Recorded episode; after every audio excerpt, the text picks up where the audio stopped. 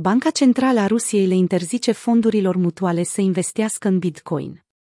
Banca Centrală a Rusiei continuă cu seria de politici monetare împotriva criptomonedelor, interzicând fondurilor mutuale să mai investească în active digitale precum Bitcoin.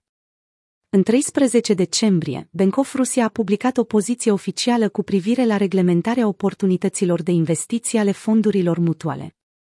În ciuda faptului că a crescut numărul de active disponibile pentru investiții, documentul le interzice managerilor de fonduri mutuale să achiziționeze criptomonede, dar și alte instrumente financiare a căror valoare depinde de prețul activelor digitale.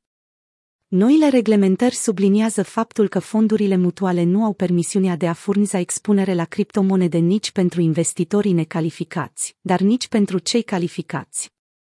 În trecut, Banca Centrală a Rusiei a recomandat managerilor de active să excludă criptomonedele din cadrul expunerii fondurilor mutuale, încă din iulie 2021.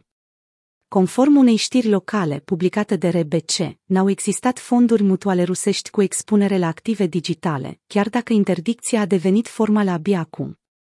Artem Div, șeful departamentului de analiză pentru Amarkets, a spus că Rusia are în prezent un singur fond tranzacționat la bursă care să aibă legătură cu această industrie.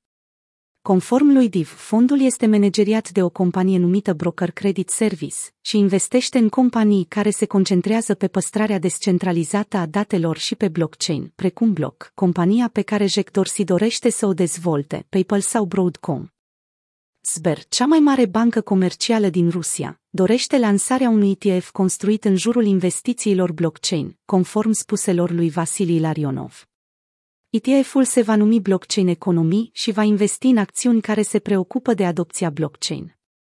Ilarionov a adăugat faptul că acest ETF nu se încadrează în restricțiile impuse de Banca Centrală a Rusiei și poate fi oferit investitorilor de retail.